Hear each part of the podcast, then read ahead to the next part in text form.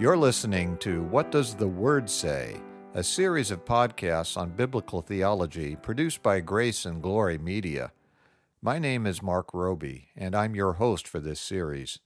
Our teacher is Dr. Richard Spencer.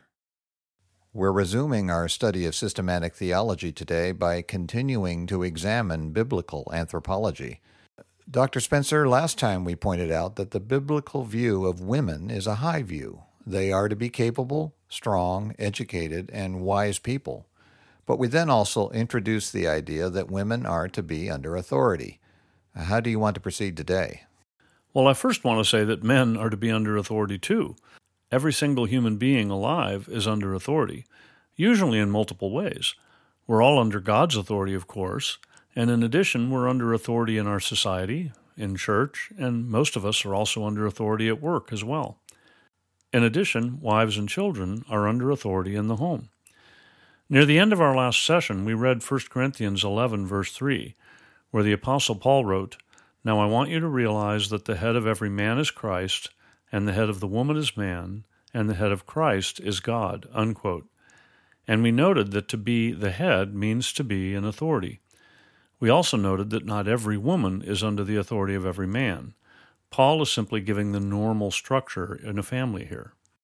I know that some have proposed that by head in this passage, Paul is not referring to authority, but to the husband as the source of love and service. That idea has been stated by a number of commentators, but Wayne Grudem points out in his systematic theology that when an exhaustive search of ancient Greek literature was undertaken, to determine how to interpret the word, not a single counterexample was found in over 2,000 examples.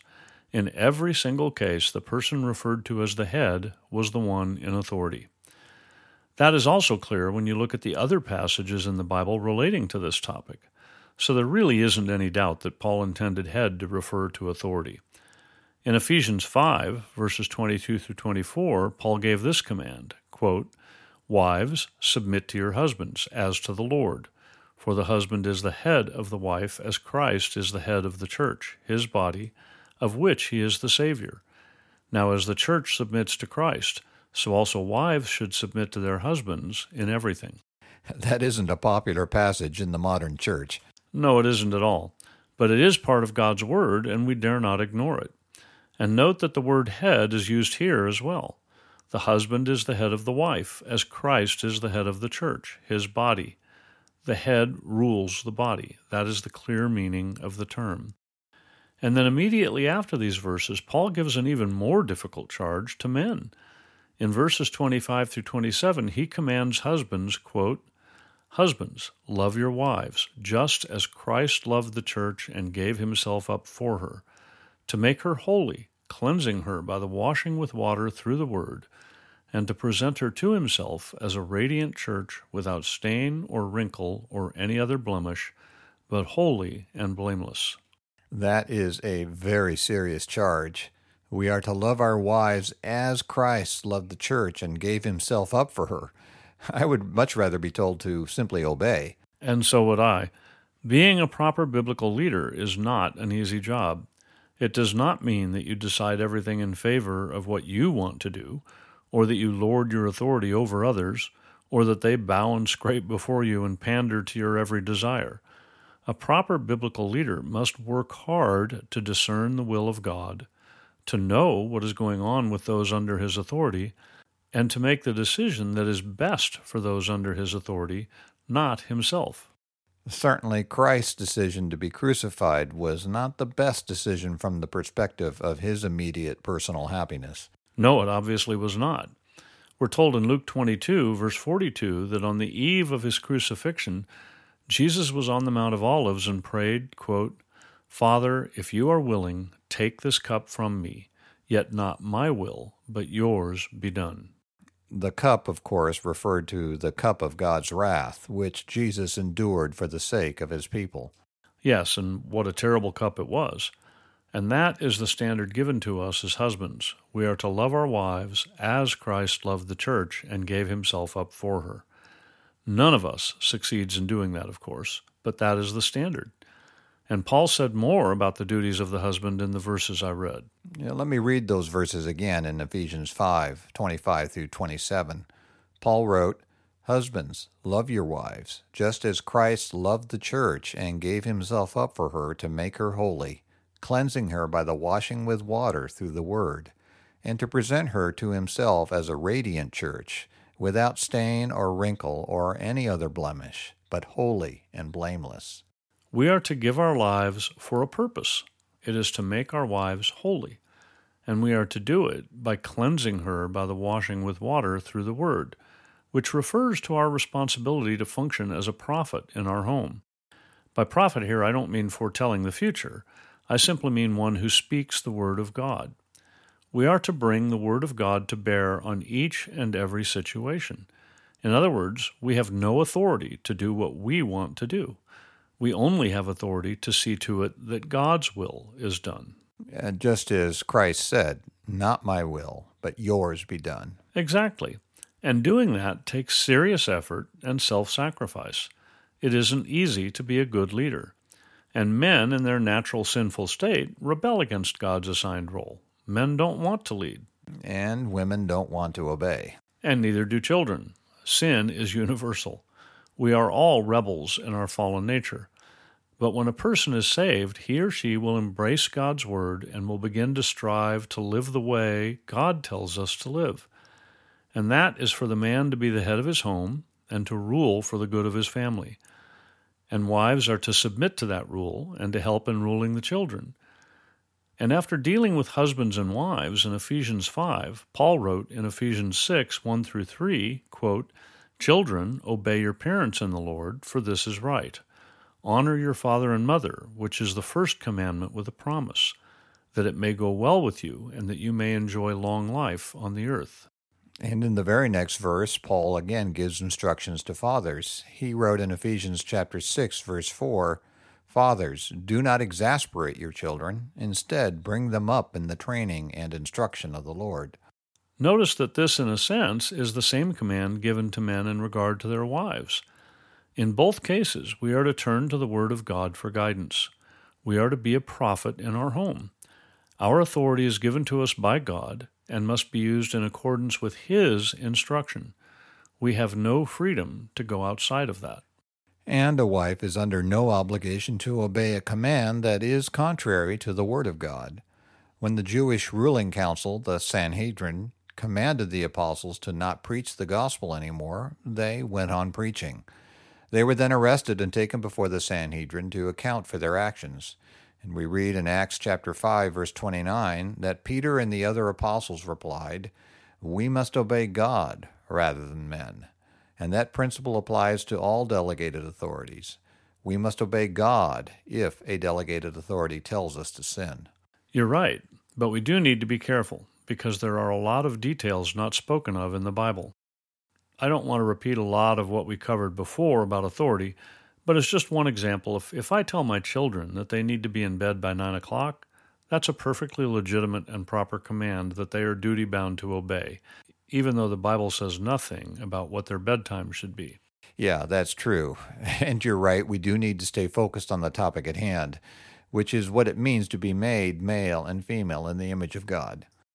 And the point I've been laboring to make in that regard is simply that there is an authority structure within the Godhead that is to be mirrored in our human relationships. All of us are sinners, and our natural tendency is to rebel against the Word of God. So we need to be aware of that tendency and fight against it. Men must lead, wives must submit to their husbands, and children must honor and obey their parents. Listeners who are interested in getting more detail about authority in the home can go to our website and listen to sessions 28 through 30. But I think we've said all that needs to be said to establish that our functioning under authority is an important aspect of our being made in the image and likeness of God. And before we move on, perhaps we should again emphasize the equality that exists among God's people. In Galatians chapter 3 verses 27 and 28, Paul wrote that all of you who were baptized into Christ have clothed yourselves with Christ. There is neither Jew nor Greek, slave nor free, male nor female, for you are all one in Christ Jesus. That's a great thing to emphasize again. The fact that a policeman has authority over me in some situations, or that my boss has authority over me at work, in no way implies that they are superior human beings or that they are worth more in the sight of God than I am. Authority has nothing at all to do with our value as human beings. Just as the members of the Trinity are all ontologically equal, so are we all ontologically equal. Yeah, that is a wonderful truth. All people are made in the image of God, whether they are on the lowest rung of a social ladder or they are kings, Nobel laureates, or world famous artists or musicians. But we are all under authority, which has been ordained by God for our good. Uh, Dr. Spencer, what else do you want to say about being made in the image and likeness of God? That we are given dominion over the creatures. Going back to Genesis 1:26, we read that God said, quote, "Let us make man in our image, in our likeness, and let them rule over the fish of the sea and the birds of the air, over the livestock, over all the earth, and over all the creatures that move along the ground." That rule is uh, another example of authority. Yes, it is. God gave us authority to rule the animals, and there is also a clear implication in Genesis 1 and 2 that we are given authority to use the material resources of the earth as well. But in all of this, we must view ourselves as God's representatives. All of creation belongs to God, not to us, and we must be good stewards of what He has entrusted to us. To pollute and ravage the land with no regard for the future would be sin. We should be responsible in our use of the resources God has given to us.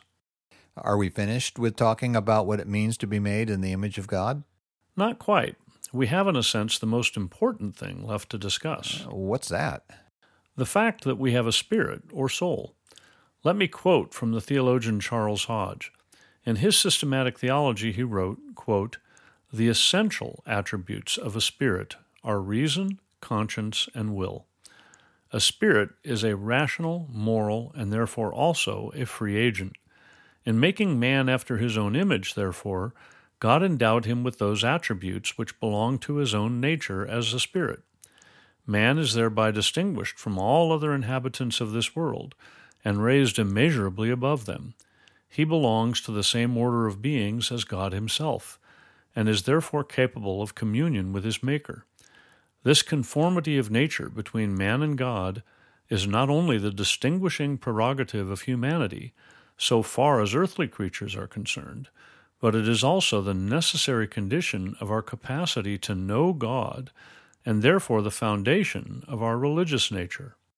That makes me think of Genesis chapter 2, verse 7, where we read that the Lord God formed the man from the dust of the ground and breathed into his nostrils the breath of life, and the man became a living being. That's a wonderful picture of the creation of man.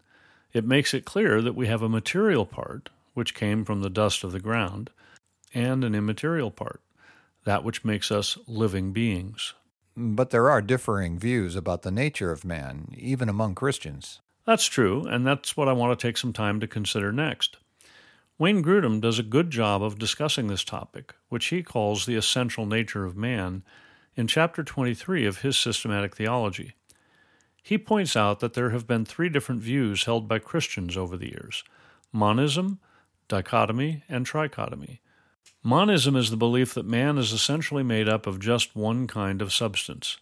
Dichotomy is the view that man is both body and soul, or spirit, in this view, soul and spirit are assumed to be essentially synonymous. And finally, trichotomy is the view that man has a body, soul, and spirit, and these are three different, distinct things. It would seem that monism is the view that an atheist would have to take. I think that's true. If you have a materialist worldview, as an atheist must, then the physical is all there is, and so our physical bodies are all there is to us, and that is monism. There is nothing separating us from animals or plants or even rocks, except the sheer complexity of how all the physical elements are put together. That's always struck me as really a very silly view. It strikes most people that way. Even people who do not describe themselves as religious or spiritual, let alone Christian, do not accept the idea that there is nothing else to being a human being but the purely physical. But even if you ignore the spirit or soul, The sheer complexity of living beings is way too great to be the result of purely blind and natural processes. As I said way back in session one, I find atheism to be intellectually untenable in part because of the extreme complexity of living organisms, whether animals or people. It is simply impossible for me to believe that they can arise by any natural process. And the mathematics shows that the probabilities are so tiny that having trillions and trillions of universes with trillions and trillions of livable planets that are trillions and trillions of years old wouldn't even make a noticeable dent in the probability of producing a living being by natural processes. And even if you did create such a being, there's still the question of how you produce a self aware, volitional being. That was another of my reasons for saying I think it's intellectually untenable to be an atheist. All physical laws are either purely deterministic, like the motions of billiard balls, or random. And no combination of randomness and determinism produces real volition. And yet, even atheistic philosophers and scientists have to admit that man appears to have the ability to make real choices. In other words, we have a free will. It would seem silly to deny such an obvious fact. Oh, but they do deny it. Notice that I said they have to admit that man appears to have a free will. They simply agree that we must keep up the charade. The late Professor Marvin Minsky, a co founder of MIT's Artificial Intelligence Laboratory, wrote that, quote, Everything, including that which happens in our brains, depends on these and only these a set of fixed deterministic laws and a purely random set of accidents. Unquote. He goes on to explain that because this is so difficult for us to accept, quote, we imagine a third alternative called freedom of will, unquote. And he then explains, quote, no matter that the physical world provides no room for freedom of will, that concept is essential to our models of the mental realm we are virtually forced to maintain that belief, even though we know it is false. Hmm. Now, that is strange, to be forced to maintain a belief that you know is false. I would say it's a clear sign that your worldview has a serious problem. In this case, it's a clear sign that a materialistic worldview simply cannot account for free will. If we are truly just a very complex of assemblage of chemicals, all functioning under the laws of physics, then we have no free will. We make no real decisions. We are just atoms in motion and nothing more. That doesn't strike me as a realistic possibility. And if it's true, then our having this conversation is truly amazing, uh, not to mention completely pointless. That's absolutely true. And so I will not be looking at monism any further. But I would like to discuss dichotomy and trichotomy in the light of what the Bible tells us. I look forward to that. But I think that this is a great place to end for today. So let me take this opportunity to remind our listeners that they can email questions and comments to info at whatdoesthewordsay.org, and we will do our best to answer. You've been listening to What Does the Word Say? brought to you by Grace and Glory Media, and I'm Mark Roby. In our next session, Dr. Spencer will continue to examine biblical anthropology we hope you'll join us. The session you heard today is available, along with all other sessions, in the archive on our website at whatdoesthewordsay.org. We also have a free book available to you entitled Good News for All People, written by Reverend P.G. Matthew, founder and senior minister of Grace Valley Christian Center. To request your free copy of this excellent summary of the biblical message of salvation, go to whatdoesthewordsay.org.